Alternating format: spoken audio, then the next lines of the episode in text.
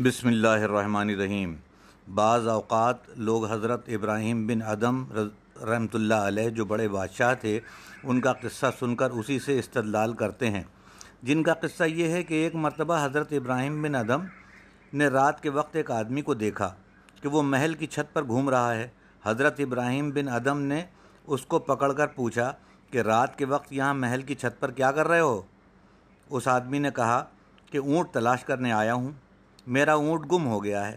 حضرت ابراہیم بن ادم رحمۃ اللہ علیہ نے فرمایا کہ ارے بے وقوف، کم عقل، رات کے وقت محل کی چھت پر اونٹ تلاش کر رہا ہے، تجھے یہاں اونٹ کیسے ملے گا؟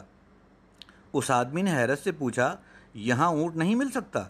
حضرت ابراہیم بن ادم نے فرمایا کہ نہیں، تجھے یہاں محل کی چھت پر اونٹ کیسے ملے گا؟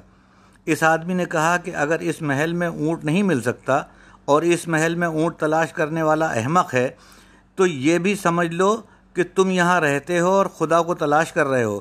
تمہیں خدا بھی نہیں مل سکتا۔ اگر میں احمق ہوں، تو تم تو تم مجھ سے زیادہ احمق ہو۔ بس اس وقت حضرت ابراہیم بن ادم رحمۃ اللہ علیہ کے دل پر ایک چوٹ لگی اور اسی وقت ساری بادشاہت چھوڑ کر جنگل کی طرف روانہ ہو گئے۔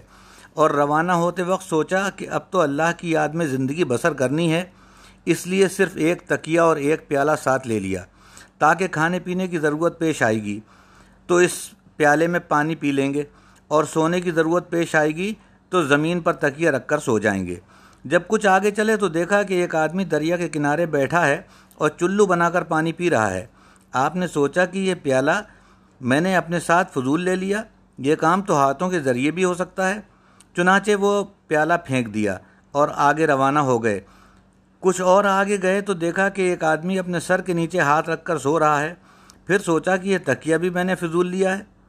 تکیہ تو اللہ اللہ تعالیٰ نے خود دے رکھا ہے مجھے۔ اس سے کام چلائیں گے۔ چنانچہ وہ تکیہ بھی پھینک دیا۔